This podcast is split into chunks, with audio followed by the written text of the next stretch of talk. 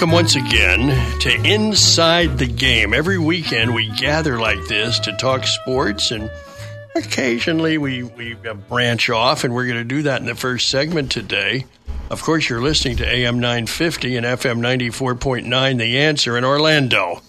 Now, in this first segment, uh, I want to introduce our engineer. His name is Alan Dempsey, and uh, he has a copy in his hands. It's signed of a book called Revolutionary Leadership Essential Lessons from the Men and Women of the American Revolution. The author is a fellow named Pat Williams. Uh, the publishers, Revell Books. And with that, may I introduce to you Mr. Alan Dempsey. The man behind the glass here. Yeah. Hi, Pat. Nice to have you uh, here today. Well, Alan, it's always a joy to come to these studios and. Uh, well, we do a Christian based show uh, on Saturday, and on Sunday we get to talk sports. But today, uh, in this first segment, Alan, I want to talk about revolutionary leadership. Is that okay with you? That is okay with me, Pat. I actually uh, looked through the book. I haven't read it yet, but I'm looking forward to that. Good. And uh, I tell you, what I wanted to ask you is do you see any correlation between what is going on now and what went on during that time? Alan, here's the best way I can answer that. Our country is a miracle when you think about it. Uh, back in that period of the Revolutionary War period, we were, subject to Great Britain's uh, rule, and uh, our our people began to get very unhappy the way they were being treated. And then came the rebellion, and that followed eight years of war. Uh, there were some remarkable leaders, and that we feature about twenty five of them or so in this book, who stepped up. They were bold, they were courageous, they were fearless, and and they held on. And, and in a war we had no business winning over the powerful forces of Great Britain, uh, we prevailed. Yeah. And we had a new country. So, I, uh, the, the point, in answer to your question, Alan, uh, I think we need that same kind of bold, courageous leadership now. Uh, there's always a crisis going on in our country. Uh, and I think God, in many ways, uh, allows them. He, he, he gives us problems to solve. If we didn't have problems to solve, we'd be bored to death. We would be we'd be like well fed house cats.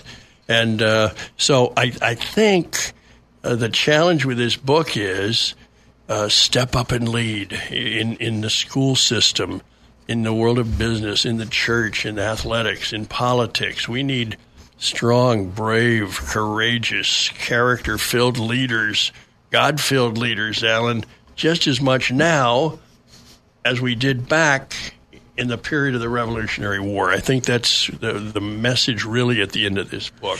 Have you seen in the country anybody that may fulfill that? You don't have to give names or anything, but do you think there are some people out there who can fulfill that, uh, what you talk about in your book? Alan, it's interesting that you asked that because the other night at dinner, uh, Ruth, my wife Ruth, and I were talking, and she raised the question. Uh, she said, "Is there another uh, Billy Graham out there waiting to emerge? We need a we need another Billy Graham." And Alan, I don't know that I can name one. You know who I you know who I named? You know who I thought? No I said, idea. I said Tim Tebow. Maybe it's Tim Tebow after his football ventures end. He'll still be a young man. Yeah. Uh, He speaks well. He's got a he's got a powerful testimony. He loves the Lord deeply. Uh, he's now a, a married man. Uh, maybe maybe God is raising up Tim Tebow to be the next Billy Graham. But we need leaders like that. We need a we need a strong political leader.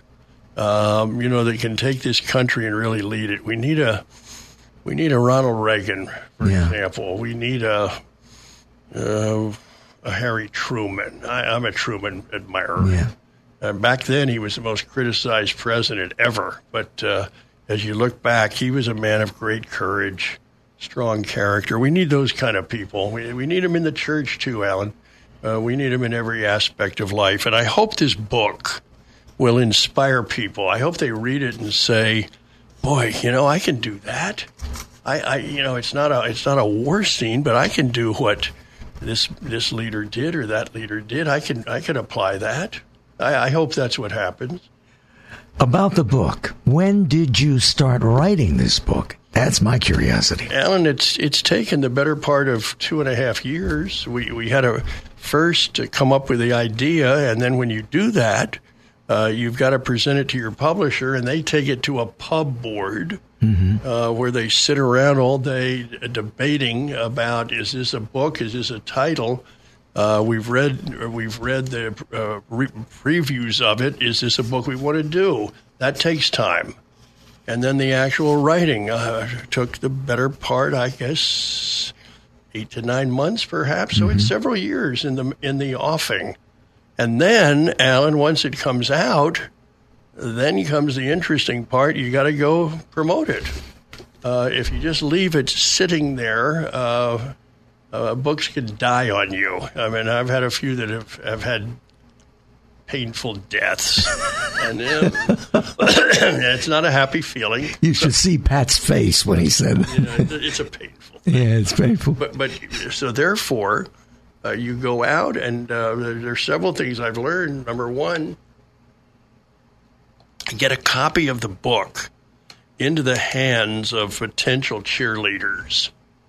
Uh, so so through the publisher, there are oh I don't know maybe 125 people that I got the book to mm-hmm. in the mail. Yeah. So that they would get it, read it, and become hopefully become a cheerleader. Secondly, uh, go out and pound the media. Uh, any way you can. We launched the book two weeks ago on Fox and Friends. Had a nice interview with Brian Kilmeade, who who uh, always does a nice job on that with me, and uh, he wrote the foreword to the book. Mm-hmm. And then uh, from the, for the you've got about hundred days, Alan, to go make a book work. That's what I've learned. Really, about hundred days. So when the book comes out, in this case, it was May, and by Labor Day, you'll have you'll have run the course. So you've got about hundred days to get the book, get the word out, and uh, you hope by then you've got some momentum. Uh, and the best way to, what I've learned now, the best way to sell books is word of mouth. You've got to get the army working for you, and uh, and talking it up and uh-huh. saying and and cheer, you know, and have you read that book? Wow, it's a good one. Make sure you get it. I mean, that's what you hope happens. I've got a copy. Yes. Revolutionary Leadership is the book. Pat Williams has written this book. This is a rather unusual book for you. I mean, has history always, American history, been something that's already always been something that fascinated you? Alan, my dad was a high school uh, history teacher and, and, and coach at Tower Hill School in Wilmington, Delaware, where we grew up. Uh, so we uh, we lived uh, history in our home. Uh, my dad was, uh, and, and I wish, in going back uh, as a youngster, I think we all feel this way. I wish I'd been more questioning of my dad. I wish I had plowed more deeply into what he did and what he believed. But but kids have their own life, mm-hmm. and, and we have our own issues, and uh, you know that's. But but I wish I could go back because he he was an American history buff and uh, taught it well. Uh, you know, many of his former students I hear from, from time to time. So I grew up in that setting. And then, if you live in Wilmington, you are so close to Philadelphia, at an hour away, uh, where, where, so much of the Revolutionary War period took place. Mm-hmm. And if you want to go uh, further south, down into Virginia, that's a couple hours away. Uh, Boston is uh, not far away as you go north. And, and so much of the Revolutionary War took place in Massachusetts and, and New York. Did you visit all these places later on? Later on, as an adult, mm-hmm. uh, when I got I got really interested. First, I got very interested in the Civil War. Uh, I was older. I was probably in my 40s when I first went to Gettysburg, and that that uh, got me absolutely uh, fascinated with the whole Civil War, and then came the visits to uh, Gettysburg, then Antietam, and then Chancellorsville and Fredericksburg, and uh, then to um, Chattanooga. And uh, you know, I've I've missed a few Civil War mm-hmm. battle sites, but I've I've hit most of them. Appomattox and uh, uh, the uh, seven days in in Richmond or around Richmond. So Uh, but then, uh, then came the same intrigue with the Revolutionary War. I said, I've been, been around this all my life, but I don't really know about this. I haven't really dug into mm-hmm. this, and I, I've never seen any of these sites, even though they're all very close to where I live. And so that that prompt, and once I got into it, uh, I, I got really excited about it, and then began to figure out who are these people, who are these men and women uh, that allowed this country to come into existence, and and we began to figure out who should be featured in the book. I I think we got the main people. Some mm-hmm. of these people uh, are not known. Uh, many are famous. Some are me- medium known, uh, and and we found women, you know, who uh, deserve to be included in this book, who, who participated in the uh, Revolutionary War. So, my I guess Alan, what I'm saying is, and maybe even this summer. You know, you we're back functioning again. Amen. Uh, get in your get it's in about your, time. Get in your car and, and drive north. Uh, take in the Civil War and the Revolutionary War because because in many cases, Alan, they inter, inter uh, interchange with each other. You can do both both wars, you know, on the same journey. Uh, as you get up into Virginia and then work up through Maryland and have you done this? Uh, I have. Yeah. I have over over years, and I, if ever I'm in an area and I want to see a battlefield, it, and it's very very moving, uh, powerful. You know, to see how our country came into being and and what took place. So, Alan, we're we're going to take a break. Let me uh, just pause here. You're listening to Inside the Game. Uh, I'm your host, Pat Williams. Alan Dempsey is with me behind the glass. Uh, it's AM 950 and FM 94.9. The answer. Uh, we've got one more segment here talking about revolutionary leadership, uh, my latest book. Stay with us.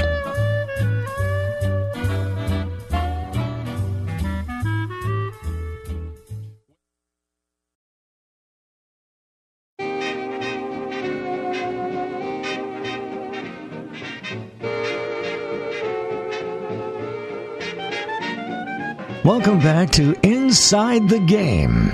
I know you usually hear Pat Williams, but I thought that I'd have the privilege and honor to talk uh, to Pat today on Inside the Game about his latest book. It's Revolutionary Leadership Essential Lessons from the Men and Women of the American Revolution.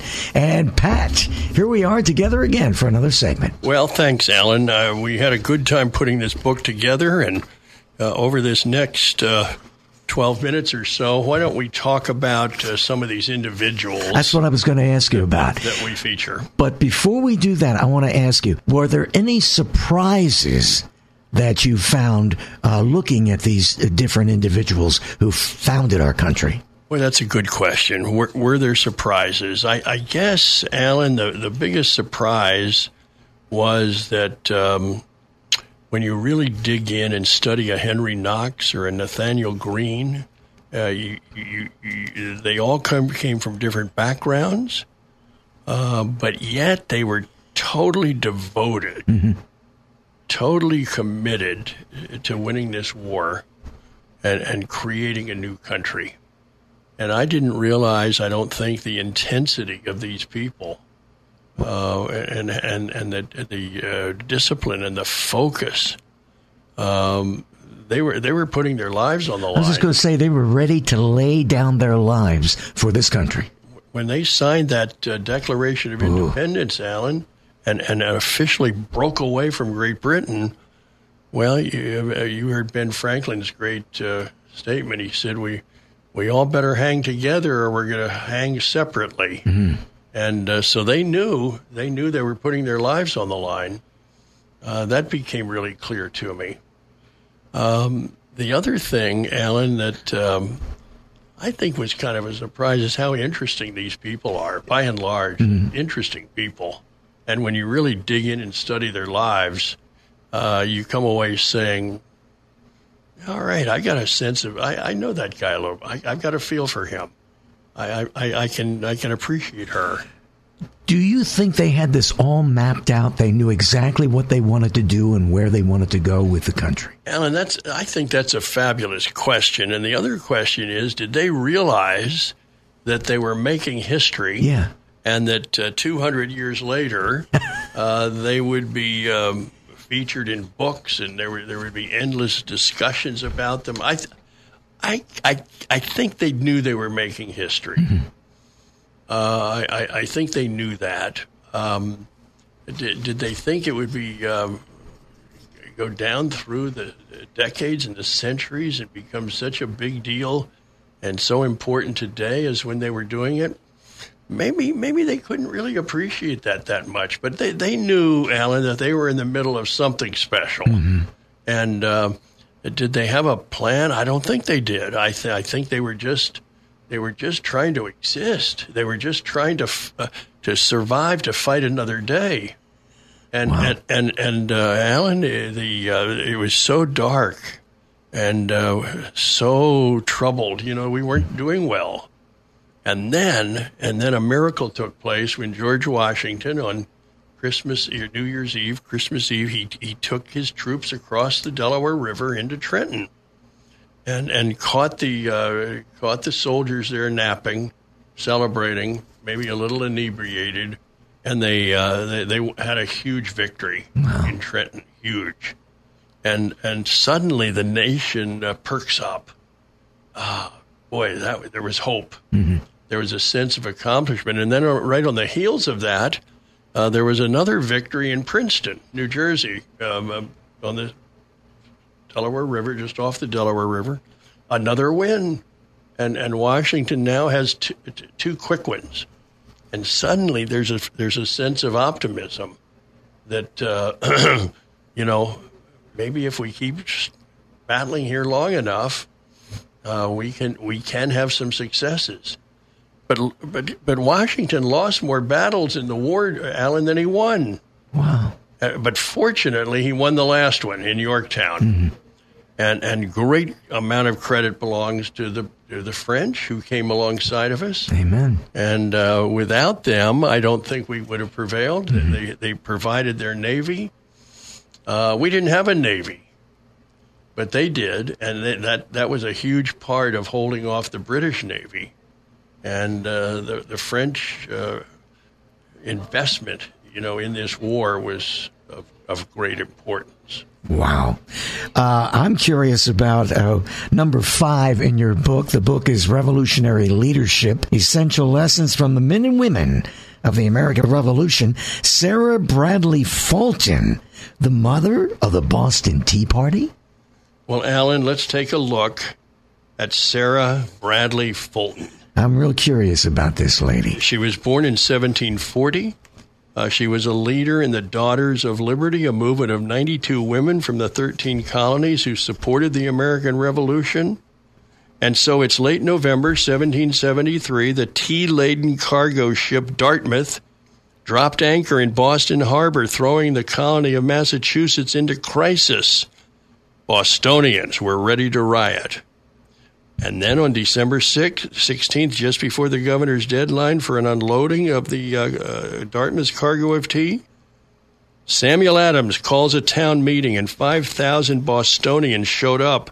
A group of men left the meeting early and went to the home of Nathaniel Bradley, the brother of Sarah Bradley Fulton and a leader in the Patriot movement. Then the men prepared to launch a powerful yet peaceful act of protest. The Boston Tea Party. Wow. So here, here's Sarah Bradley Fulton. She proposed disguising the men as Mohawk Indians to prevent them from being recognized. And in the kitchen of Nathaniel Bradley's home, Sarah applied war paint to the faces of her brother, her husband, and their Tea Party companions. Now, according to some accounts, a British spy peeked in the window of the house that night, but the only sight he saw was Sarah and her mother in law working in the kitchen. The women were moving about so quietly and naturally that he passed on, little dreaming what he was really in pro- what was really going on there. Wow. So a, at the agreed upon hour, the Tea Partiers, partiers headed toward the wharf, where three tea-filled British ships, the Dartmouth, the Eleanor, and the Beaver. Wonder how they named them. I have no idea. They're anchored there. Spectators lined the wharf as the men boarded the ships struck open the tea chests, and filled Boston Harbor with tea. And the rest is history. So, wow. So this woman, um, Sarah Bradley Fulton, she lived to see the founding of the United States of America and the inauguration of several presidents. She died peacefully in her sleep, November 1835, just one month short of her 95th birthday. Wow. About that? That's amazing. So, what are the lessons we can take from Sarah Bradley Fulton, this patriot, a leader? More than lived up to the title of the mother of the Boston Tea Party. At the end of each chapter, Alan, we, we list leadership lessons from that person. So, so here's a number number one lesson: great leaders are team builders and unifiers. She was part of this team that planned and launched the Boston Tea Party. A second lesson: uh, great leaders are creative thinkers. Uh, uh, Sarah identified potential problems, found innovative solutions. Number three, great leaders remain calm and think clearly in times of crisis.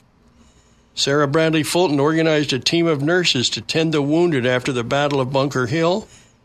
She maintained a sense of calm efficiency in the midst of every crisis that came her way. And then the fourth lesson great leaders are courageously willing to sacrifice themselves for the cause. While facing the muzzles of British guns, she said, Shoot away! and got the job done. And when George Washington needed to send dispatches into enemy occupied Boston, Sarah summoned the physical courage to cross behind enemy lines in the dead of night. She did what needed to be done at great personal risk. So, the name of Sarah Bradley Fulton may not be well known, but we can be grateful for her example of bold leadership, Alan. Boy, that was. Do you have any favorites in here? Maybe uh, one favorite that you can think of that you'd like to talk about? Well, I'm a big Henry Knox fan. Oh. So here's the story. Henry Knox is a bookseller, young guy yeah. in Boston, heavy set, big mm-hmm. rotund guy. Uh, and so the war begins in the Boston area, and he volunteers to Washington, and uh, Washington accepts him, this young man, and uh, the British are closing in in Boston. And, and, and, and I still have a hard time understanding how this happened. There was a huge cache of weaponry up in Fort Ticonderoga up in New York State, which uh, the Americans had won, and all that heavy equipment was there. And so Knox came to Washington and said, I've got an idea of getting all that equipment lugged down here to Boston for you. Washington said to him, Young man, go ahead. So it's the dead of winter. Uh, they get to Fort Ticonderoga. They find over 100,000 pounds of equipment. And, and, and with a team of horses and some oxen. Oh, uh, uh, they, they they get a, they get that equipment on the move down to Boston. It took weeks to do it. I still don't understand how it could have happened. Um, it's it's icy. It's cold. Uh, fortunately, the, the, the the lakes were frozen and they could get over the lakes. Sometimes they broke through the ice, and and some of this equipment went down in the water, and they had to pull that out somehow. It, it's just amazing what happened. Anyway, uh, uh, young Henry Knox shows up in Boston, and with all this equipment, and and Link and uh, Washington set it up. Uh, the British saw it and said, "Uh oh, this doesn't look good. They, they've got this high angle." And we better get out of here. And so they they uh, settle. They tell the Americans we're leaving, um, and um, leave the city of Boston untouched and um, the rest is history. And they moved on to New York, where it didn't go as well. But Boston was was was not damaged, was not harmed uh, at the beginning of the war. Henry Knox. He went on to become uh, Washington's Secretary of Defense. And when we hear of Fort Knox in in Kentucky, where all our money is, well, that's, that's him. That's him. That's wow. Henry Knox. So that's an interesting chapter about Henry Knox. Alan, we've run out of time. Thank you, Pat. I enjoyed it. Great to visit with you. The book, Revolutionary Leadership. The author, uh, me, Pat Williams. uh, we're back to sports. Stay with us. It's Inside the Game. Uh, AM 950, FM 94.9, The Answer in Orlando. Uh, we will be right back.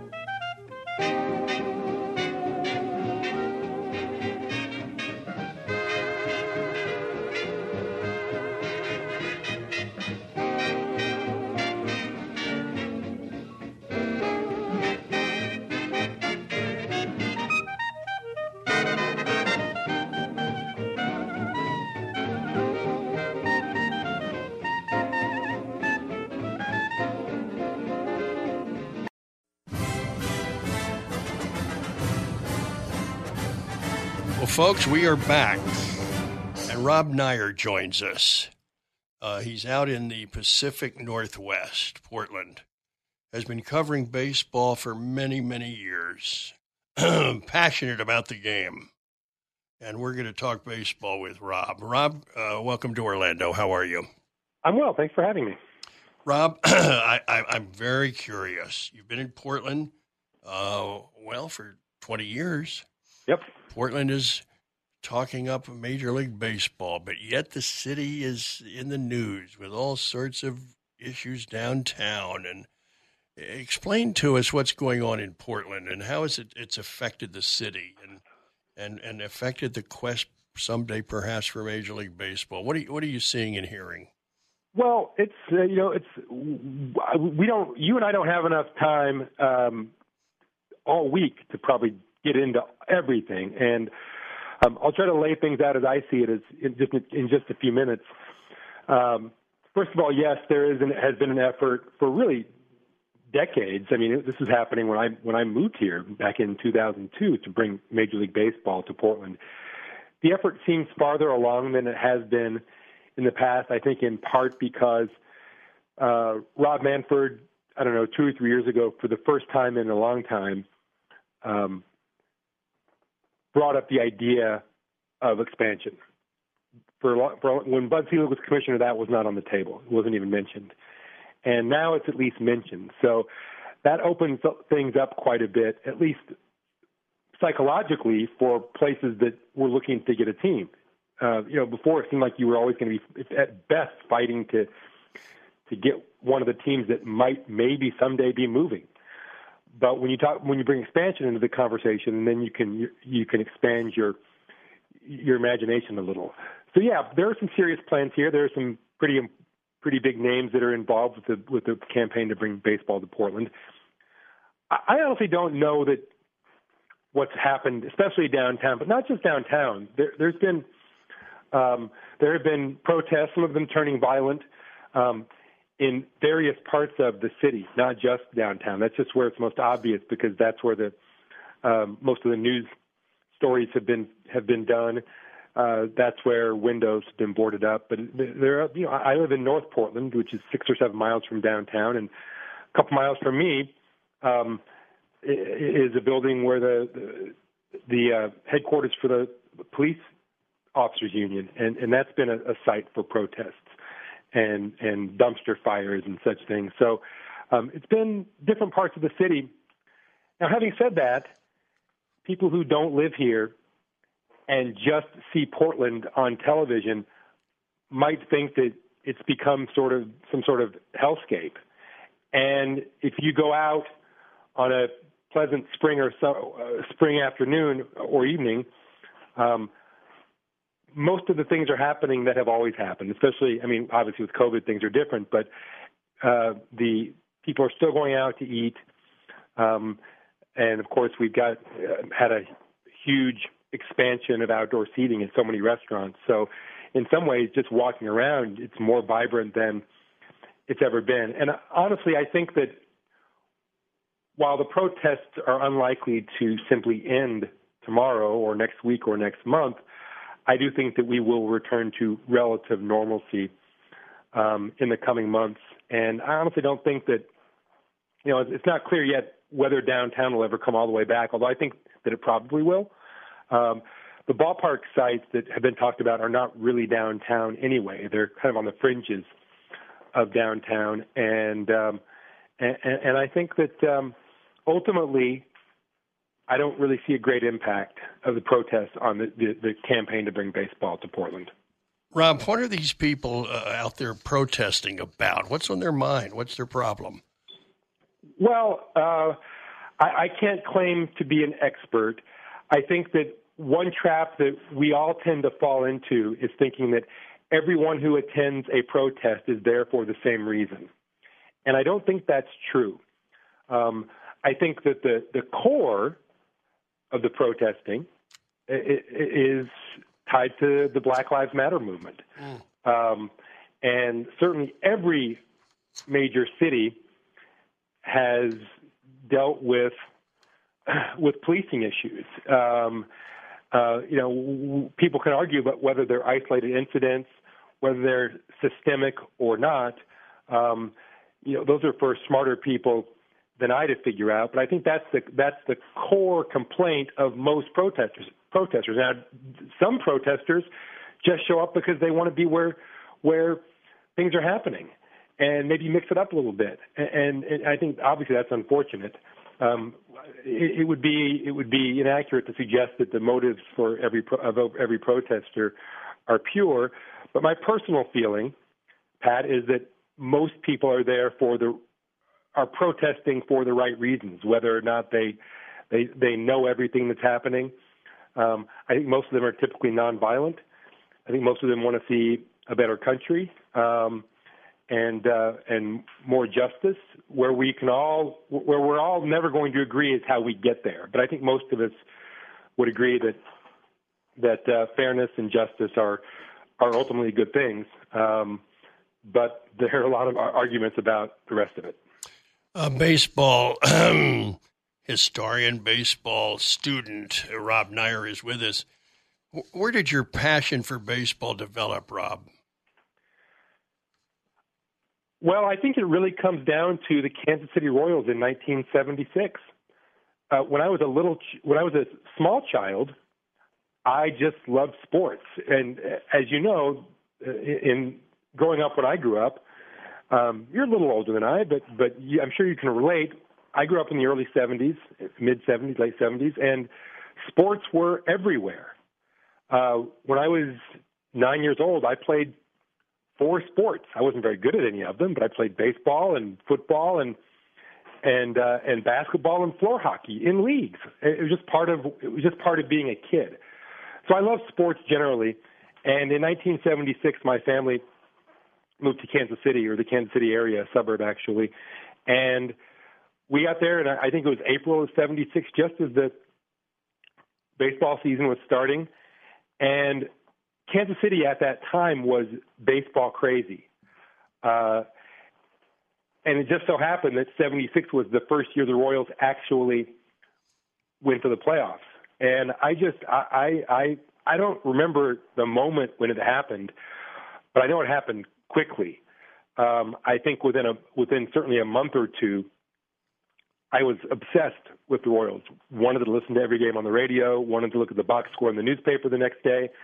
Um, my father, company he worked for, was actually owned by Ewing Kauffman, who owned the Royals. So, so my father could get pretty good tickets for the Royals games. And I remember my, going to my first game and sitting not too far uh, above the third base dugout and seeing George Brett right there. And uh, I was just completely, utterly captivated. It was just exactly the right, the, the sweet spot, right age, right team, mm-hmm. um, right city, all of it. And uh, uh, and I just became obsessed. There were years uh, when I would not miss a Royals game. I would listen to it, I would go to it, or I would watch it on TV.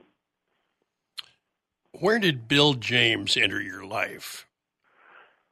Well, that's another very vivid memory, and I know exactly when that happened. Um, in 1984, I moved 30 miles from home to go to the University of Kansas, which is where all my most of my friends were going, and on one of my very first days in Lawrence, I walked into the university bookstore and headed straight to the sports section to look look at baseball books. And there was this book, uh, this green eight and a half by eleven book, Bill James Baseball Abstract, 1984. Now I had never heard of Bill James. I, I'm not sure how I'd missed him. Maybe I'd come across a name in Sports Illustrated or something, but never never never resonated with me. But I saw this book, and I thought that looks interesting. But I don't know what it is, but but you know, at, at the time in the fall of '84, the Royals were in the middle of a three or four team pennant race for the American League West, And again, I was still obsessed with the Royals, and so I picked this book up and I started reading it and just leafing through it. And I, it, it was like it had been written just for me. Mm. Um, because, you know, as you know, Bill looked at the game in a way that nobody else looked at it, at least in terms of the, the media. You know, I, I grew up reading the newspaper and Sports Illustrated and the Sporting News and, and, and, and loved all of those things and ate it all up. But here was somebody who was writing things that I'd never read before. And I was just fascinated. So I bought the book, took it back to my apartment, devoured it probably in a few hours, certainly within a day or two. And uh, now I've added uh, to my Royals obsession a Bill James obsession. And then, of course, as you know, I later went on to work for him, which was incredibly fortunate. Rob Neyer is our guest. He's in Portland, uh, talking baseball with Rob. Um, how has Bill James changed the game of baseball uh, for the good? You think? well, that's a heck of a question, Pat. Um, do I th- do I, I think that Bill has made a lot of people a lot smarter, mm-hmm. and not just about baseball. I, I've run into so many people over the years who had nothing to do with baseball except for being fans, who said that he changed the way that they thought about the world, and that's mm. certainly true for me. Um, now, I think the reason you asked, I, I could be wrong. I, I think your question, the, the, the foundation of your question, is based on the idea, which I tend to agree with, that smarter baseball is not necessarily better, more entertaining baseball. A- am I am I am I right? Yeah, interesting. Yes. Mm-hmm. Continue. yeah. Um, the baseball that we have today is, for the most part, I, I wouldn't say completely. There are some things that players and teams do today that I don't think are particularly smart, but generally speaking, the game that we have today is is is the product of essentially at this point every team buying into percentages. My guest is Rob Neyer. He is uh, on the West Coast in the Portland area. Always fun to talk baseball with him. Uh, we have another segment with Rob. It's Inside the Game. I'm your host, Pat Williams. This is AM 950 and FM 94.9, The Answer in Orlando.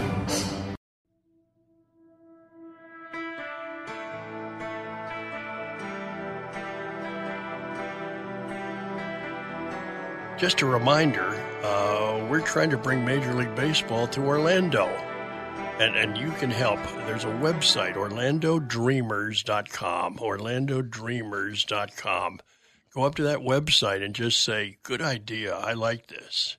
Orlando's ready to be a Major League Baseball city. OrlandoDreamers.com. Rob Neyer is our guest, and uh, we're talking baseball with Rob. Rob, uh, so much going on uh, in the minor leagues of baseball, the whole realignment, and now they're doing different experiments in, in some of these different leagues about some some of these uh, pieces of the game. I'm, I'm curious about your reaction to all this. I, I love the experimentation.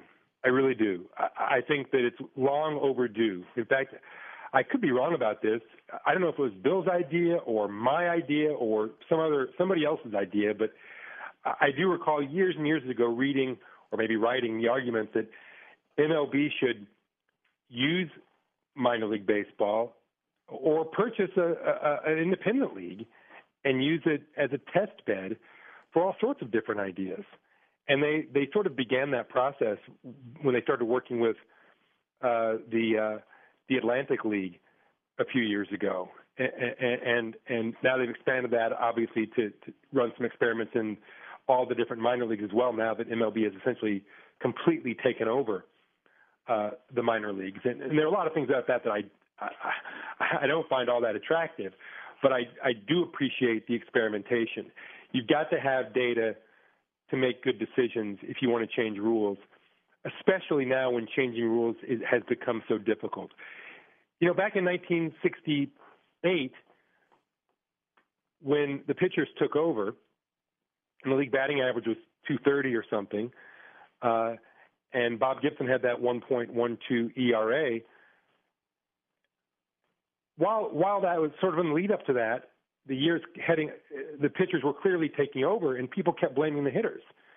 Uh, all the hitters need to do is be better. Uh, it's their fault, et cetera, et cetera.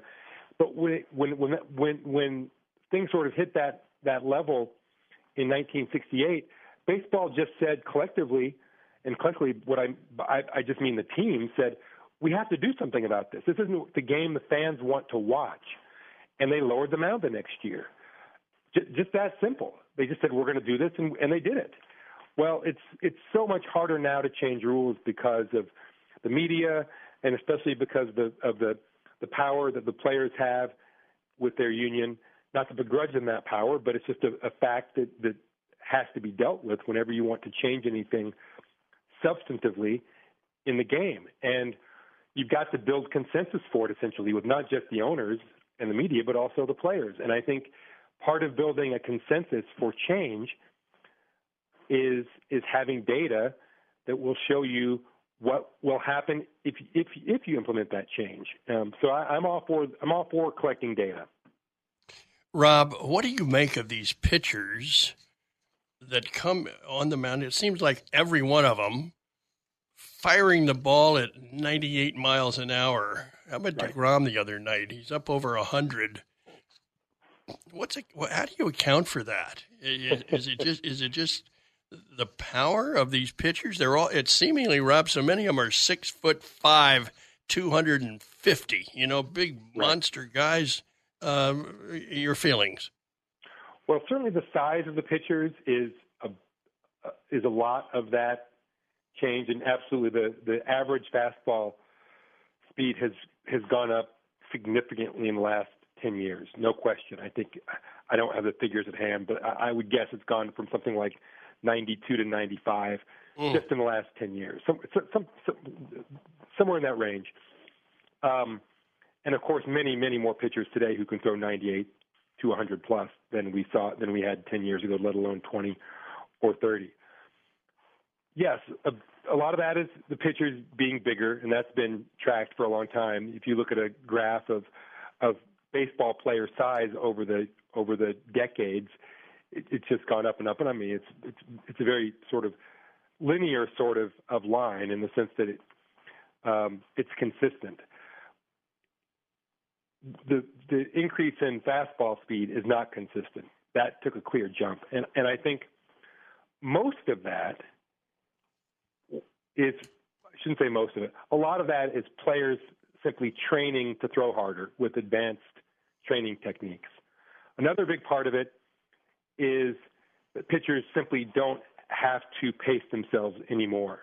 You know, we, we think about the Jacob DeGroms of the world, and we should, um, but maybe a more dramatic change is, is how incredible the relief pitchers are these days. Mm-hmm. Um, nobody's asked to throw more than one inning or 20, 25 pitches in an appearance. All they are asked to do is to come in and throw 95 to 100 for an inning. And many teams now have five or six pitchers who can do that. Not, and then three or four more who are, can almost do it because the bullpens are massive. That's why they only ask them to throw one inning at a time. Eight man bullpens, sometimes nine. Um, these changes were not anything that people saw coming 30 years ago when you know a team might have a nine man pitching staff use 11 pitchers over the course of an entire season. Now you're going to use 25 pitchers in a season. Uh, they come in, you, you, they throw, you send them back to the minors if they pitch two games in a row, and you bring up another one, and mm. there's just no end to it. Rob, I would really be curious, wouldn't you? Uh, what did Rube Waddell throw, and what did Lefty Grove throw? How about Walter Johnson and Bob Feller?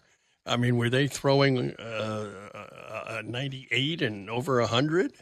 Well, Pat, I actually wrote a book about this with Bill James, a book about pitchers about 10 years ago, and we tried to answer those sorts of questions, and you can only get so far.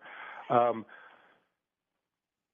our take basically was that no, pitchers in those days didn't throw nearly as hard as pitchers today do. Walter Johnson probably did not throw 95 miles an hour. I, I think, but he didn't need to.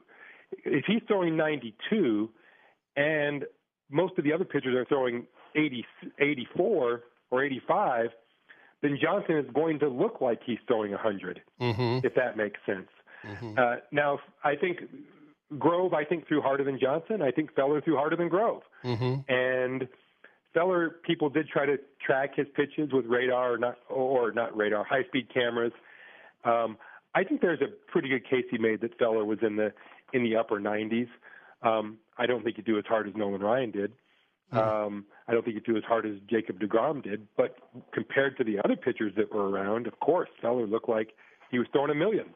Um, but no, I think that pitchers have just thrown harder and harder over the years. And yes, there were pro- there were a few outliers in there, Smokey Joe Wood and Walter Johnson and mm-hmm. Grove and Feller, but but for the most part, um, pitchers throw far far harder now than they did 40, 50 years ago.